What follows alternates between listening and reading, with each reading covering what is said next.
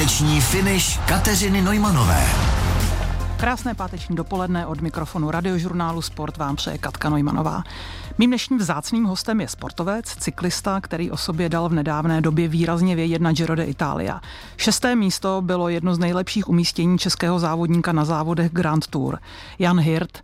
Honzo, ahoj. Dobrý den. Eh, Honzo si vlastně z čtyři dní po konci Gira. Bolí tě ještě nohy? Bolí, no. Bolí mě všechno, a, ale horší je spíš pro mě takový spánkový deficit, že že ty poslední dny už jak bylo taková, takový to napětí a tak, tak jsem úplně nespal ideálně a tady doma, doma to pokračuje, nějaká byla nějaká oslava a tak, takže víc mi vadí tady ten deficit. Kolik kilometrů bylo letošní Giro, kolik jich máš v nohách? Úplně přesně to nevím, ale každý rok to bývá kolem 3,5 tisíce. A nevím, na, přesně na kilometr to nedokážu říct. Máš vyzkoušeno, jak dlouho trvá plná regenerace po takto náročném závodě, eh, kdy prostě budeš zase ready začít trénovat a budeš se cítit odpočatý? Tak to každý tělo reaguje úplně jinak, každý to má jinak, ale já většinou, když končím dobře tu Grand Tour, ten třetí týden, tak mám rád, když jedu hnedka, jakoby brzo hnedka další závod, protože to ještě chci prodat, tu formu a vlastně ty, ten tři týdenní závod ne, nemůžete nasimulovat v tréninku, takže, takže mně přijde, že regeneruju docela dobře na konci a takže jakoby necítím se špatně. Myslím si, že jsem připraven na další závod. A už jsi seděl na kole od té doby? Jo, jo, byl jsem každý den, aspoň trošku. Co to znamená trošku? Tak včera jsem byl 4,5 hodiny. A to byl ten z těch dalších tréninků v tomhle týdnu, jinak jsem byl dvě a půl průměrně. A oslava proběhla s týmem nebo už doma po návratu do České republiky? Uh, s týmem jsme měli v neděli večer večeři a pak jsme byli na chvíli sednout ještě, ale pak jsme to víc oslavili až tady v Česku. Cíl byl ve Veroně, jak jsi se potom vracel domů? Uh, v pondělí jsem letěl tady do Prahy. Zajímalo by mě, co udělala tvá váha za tři týdenní takto náročný závod. Ty jako vrchař nebo specialista na kopce sám o sobě musíš být lehký, ale k jakému posunu váhy dojde za závod? Záleží, jestli přijedeš na ten závod dobře připravený nebo ne když přijedeš dobře připravený, tak i se stane třeba, že nabíráš na tom závodě dokonce. A, takže já jsem jakoby první půlce nabíral, tak kilo a půl, dvě, a pak jsem se zase vrátil na, na tu váhu, s kterou jsem přijel na ten poslední týden. Ty jsi na Giro odjížděl s tím, že bys byl rád do desátého místa. O tom jsi mluvil na hlas. Eh, byl jsi o tom přesvědčen, že máš takovou formu, nebo to bylo spíš tvé přání? A přesvědčený jsem určitě nebyl, protože, protože dlouho jsem předtím nezávodil uh, před Girem, takže jsem byl si fakt nejistý s tou formou, jaká bude ale říkal jsem si, když to klapne, tak ta desítka je reálná, ale rozhodně se to nebral tak jako, že jestli nezajdu desítku, takže to bude nepovedený Giro. Sezóna se rozjela parádně. Eh, co bude teď dál? Co máš plánu v nejbližších dnech a týdnech? Eh, teďka od neděle startuji ještě na kritérium Dauphiné ve Francii. Eh, potom bych se měl objevit na Českém mistrovství republiky. A potom budu mít další volno. volno. Třeba měsíc, měsíc a půl. A potom nejspíš Czech Cycling Tour – a Vueltu. Co se týká českého fanouška cyklistiky, kdy tě teda budou moc v Čechách vidět? Mluvil jsi o českém šampionátu, kdy a kde to je? Uh, mistrovství republiky je 26. června a je to u Tábora, teď nevím přesně, kde přes, Mladá Vožice, je to možný? Možná to je. A už máš vlastně český titul, dres českého šampiona? Nemám, byl jsem mistr jenom v juniorech v silnějším závodě, jinak jsem nikdy nebyl. Ještě vlastně v časovce družstev taky v juniorech, myslím, ale to je všechno, elitě ne. Mluvil jsi o další Grand Tour, což je Vuelta. Eh, asi jsem to slyšela správně, to je tedy cíl a vrchol druhé části nebo druhé poloviny sezóny? Mm, dá se tak říct určitě, ale nevím, jestli tam pojedu na celkový pořadí, že je možné, že to pojedu spíš jakoby na etapy a nebo třeba někomu mají pomoc v týmu. Eh, Honzo, vraťme se ještě krátce, nebo ne krátce, dlouze k Žiru. Tvá pozice v týmu, za který jezdíš na začátku, nebyla taková, že bys byl jasným lídrem. Eh, jaký byl vlastně plán před startem? Tak uh, hlavní lídr na celkový pořadí byl Dominiko Podsovivo určitě. Je, je, on je vlastně legenda cyklistická, je to Italk ještě k tomu už udělal hodně top, top 10 v celkové klasifikaci na Giro v minulosti, takže on byl jakoby číslo jedna. A já jsem byl takový ten, který ať se snaží nestrácet a uvidíme, co se z toho vyklube. Plus na etapy byl hlavní lídr uh, Binimaj Girmay od nás, který, který je teďka jakoby nová hvězda cyklistiky, nejlepší, vlastně první historický vítěz etapy na Grand Tour z Afriky. Takže to byly vlastně hlavní dva lidi od nás. Jak se taktika týmu měnila s průběhem závodu a právě s tvými vynikajícími výkony, které gradovaly směrem k závěru Gira? Tak eh, já jsem si vlastně věřil na ten třetí týden, protože obecně ten třetí týden mývám vždycky z těch mých týdnů nejlepší, takže jsem a čím věřil. to je? Nevím, možná jak už jsme všichni unavení, tak, tak eh, ten poziční souboj je menší a možná trošku líp regeneruju než třeba většina peletonu. Takže, takže se v tom třetím týdnu cítím líp, takže jsem si věřil i, i tentokrát, že mi to vyjde a, a plus ty první dva týdny mývám normálně horší, než jsem měl teď, takže jsem, byl to dobrý signál, že, že bych mohl uh, dopadnout celkově dobře letos. Jak si mám představit právě stanovování taktiky v týmu? To si prostě sednete všichni závodníci se sportovním ředitelem týmu a od vám direktivně řekne, jak to bude, případně diskutujete, eh, závodníci mluví o svých pocitech. Jak to probíhá v praxi? No víceméně takhle, že vlastně před závodem úplně před začátkem Gira třeba máme v našem týmovém autobusu máme třeba poradu a tam vlastně sportovní ředitel říká, jakoby, jaký je celkový plán, co, čeho chceme na tom závodě dosáhnout a takže samozřejmě, když má někdo k tomu nějakou připomínku, tak je, je to absolutně otevřená diskuze, každý může říct svůj názor na to. Plus pak před každou etapou máme vždycky taky na startu, máme zkusit vždycky ještě před každou etapou, co ten den chceme vlastně dosáhnout a jaký je ten cíl. Když se někdo ten den opravdu necítí dobře a ví, že to dobrý nebude a třeba by tým měl jet na něj, stane se, že řekne, hele sorry, já prostě na to dneska nemám, pojďme taktiku upravit?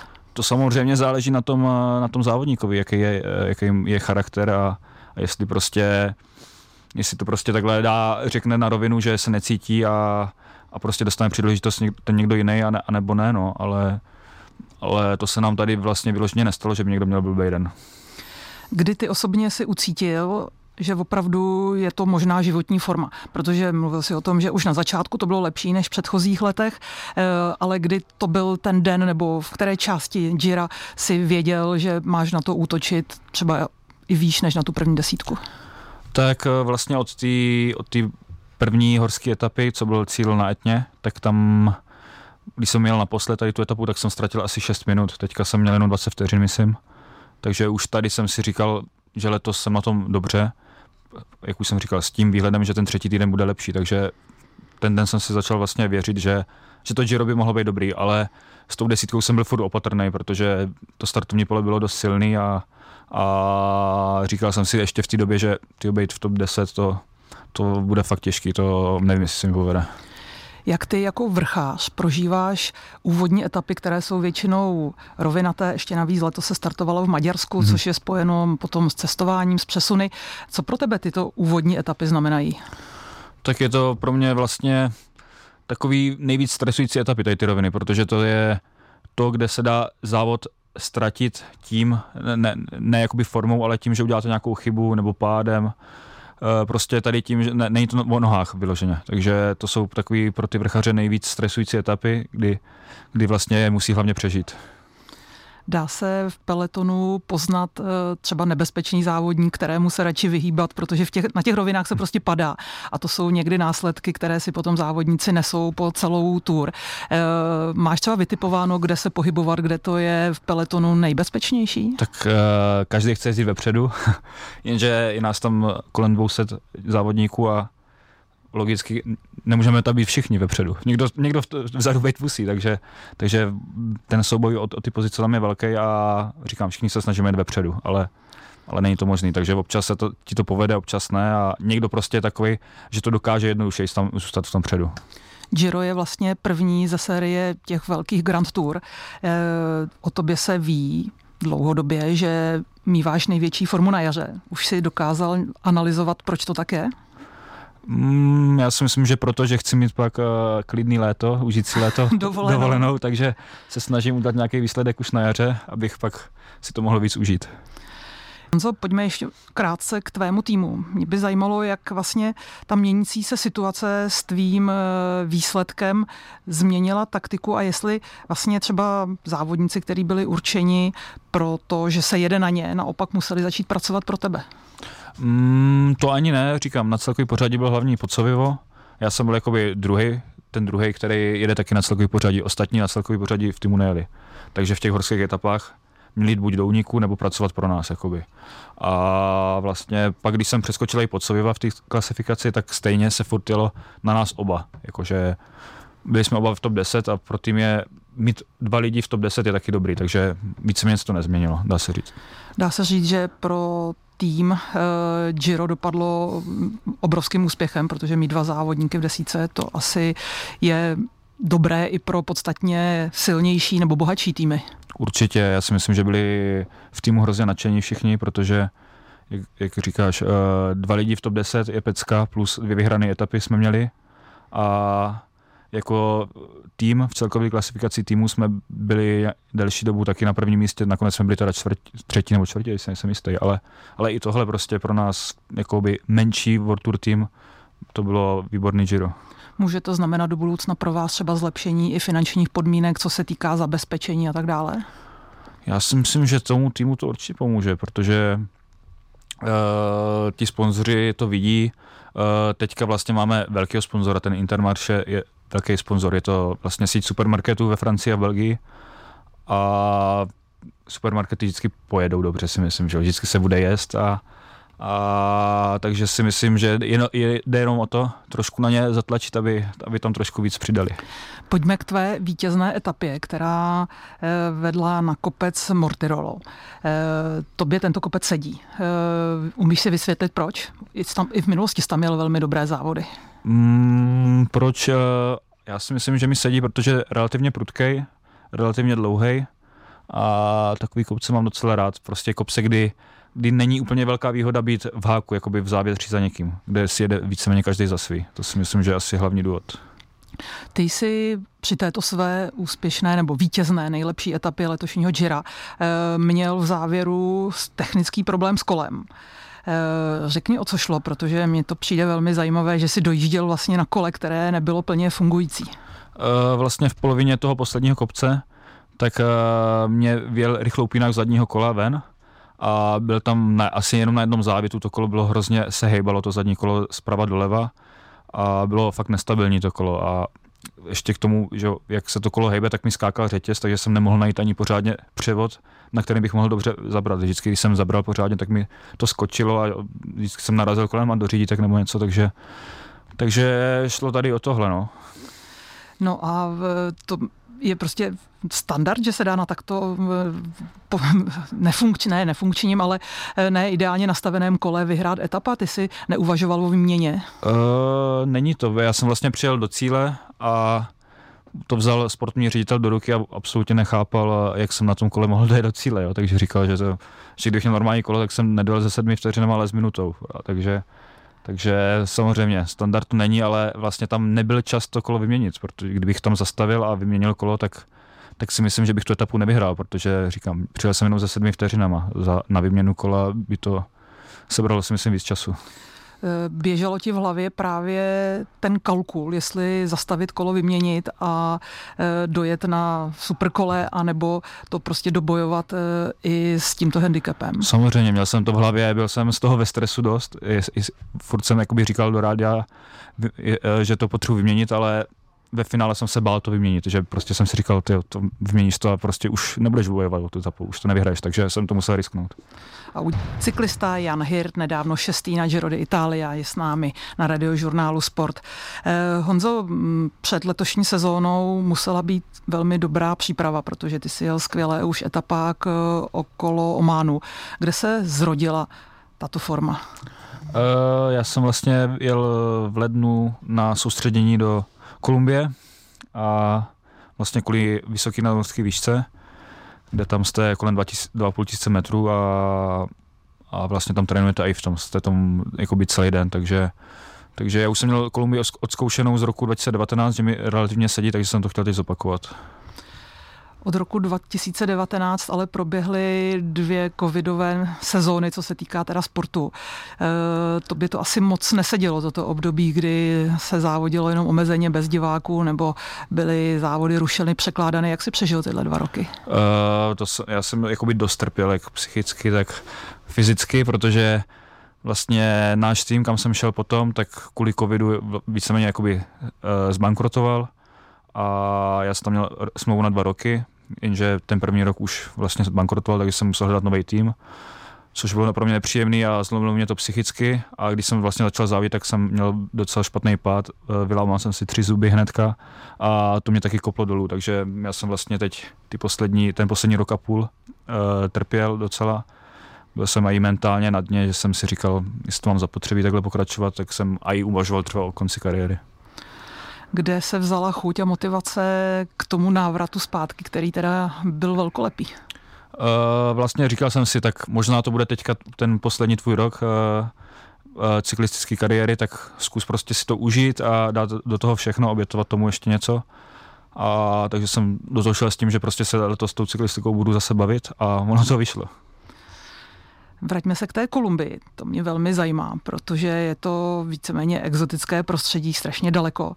Eh, jak takovýto výcvikový tábor nebo soustředění eh, si zajišťoval, s kým jsi tam trénoval, eh, kde tam bydlí, že to prostě strašně daleko. Jaký servis si tam měl? Vlastně zajišťovali jsme si to sami ještě s jedním mým týmovým kolegem. Já už jsem byl tři roky zpátky, takže takže tam znám i nějaký lidi, plus jsem byl v týmu s Miguelem Angelem Lopezem dřív, který, který je od tama, takže nějaký kontakty tam máme. A, a takže vlastně s tou pomocí tady těch místních aj, tak je to relativně jednoduchý. A jak dlouho jste tam byli? E, já jsem tam byl v lednu tři týdny a teďka před žerem zase tři týdny, takže on to chce, těch 20 dní tam strávit je takový to minimum, aby to byl fakt dobrý efekt. Eh, vy na Giro nebo na dalších závodech Grand Tour eh, s tou nadmořskou výškou hodně kolísáte od vlastně etap na úrovni moře až někde okolo 3000. Eh, co je optimum pro trénink, aby se se adaptoval právě na závodění ve vysoké nadmořské výšce? Tak optimum asi nedokážu říct přesně optimum, ale tady ty soustředění v té výšce tak by měly být od 18 metrů vlastně výš, aby to mělo nějaký efekt, takže Říkám, ale na mě osobně třeba 18 metrů úplně nefunguje, takže volím raději přes ty 2, 2300 aspoň, aby to bylo, protože to pak má pro mě větší efekt. Kolik kilometrů denně v těchto nadmořských výškách najezdíte? Uh, do, možná i víc než, než tady, tady dole, protože tam je ten vzduch je říčí a ty rychlostní proměry jsou vyšší, takže když jedete 5 hodin trénink například, tak, tak tam objedete třeba o 30 km víc než tady dole. Tak jinak, eh, kolik hodin denně na kole sedíš? Eh, je to rozmanitý, jak kdy, ale tak pohybuje se to třeba od dvou a půl hodin po, po sedm hodin třeba. Trénink, eh, kdo ti ho připravuje? Vstupuješ do toho sám nebo je to úkol pro týmového trenéra? Mám týmového trenéra, je to řek a mám ho vlastně teď druhým rokem. Myslím si, že jsme si dost sedli, vlastně pomohl mi vlastně získat zpátky to sebevědomí a, a jsem s tím maximálně spokojený.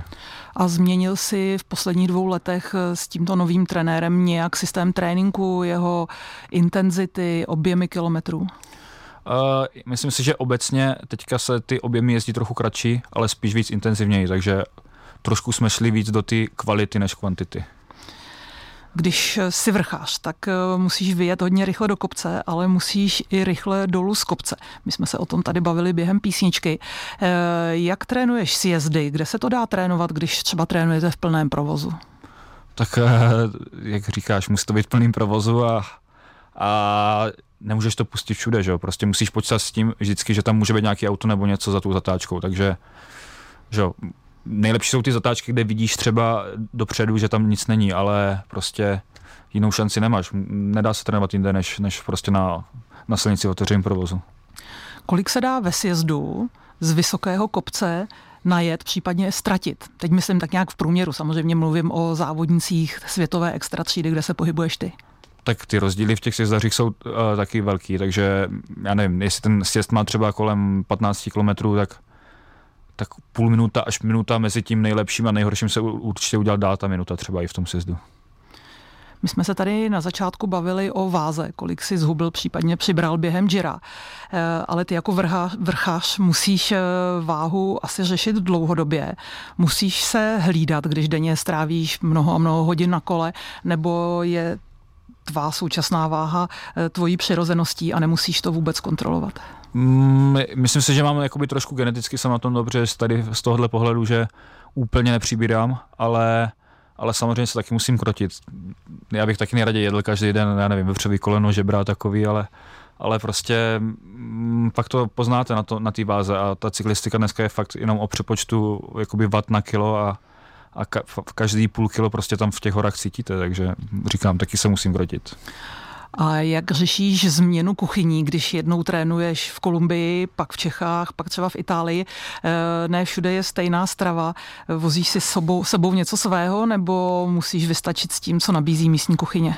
Tak jako když jsme na závodech nebo společných soustředěních, tak tam máme svého týmového kuchaře a tak ten dělá relativně lehké věci vždycky a týdla jsou všude stejný, takže víceméně celý Giro máme furt podobný, celý ten měsíc furt podobný jídla. Když seš pak doma sám, nebo, nebo seš někde v Kolumbii, nebo to, tak snažíš se jíst, jíst jakoby jednoduše. Ne, neskoušíš tam jejich, jejich úplně vyloženě speciality, když tam seš fakt jako kvůli tréninku, ale prostě takovou tu jednoduchou klasiku, kterou, s kterou se nedá moc pokazit.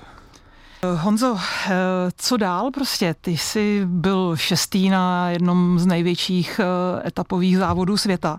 Kde vidíš prostor ke zlepšování a máš motivaci ještě na sobě zapracovat a třeba posunout své umístění někam výš? Tak eh, prostor na zlepšování, tam je toho si myslím hodně.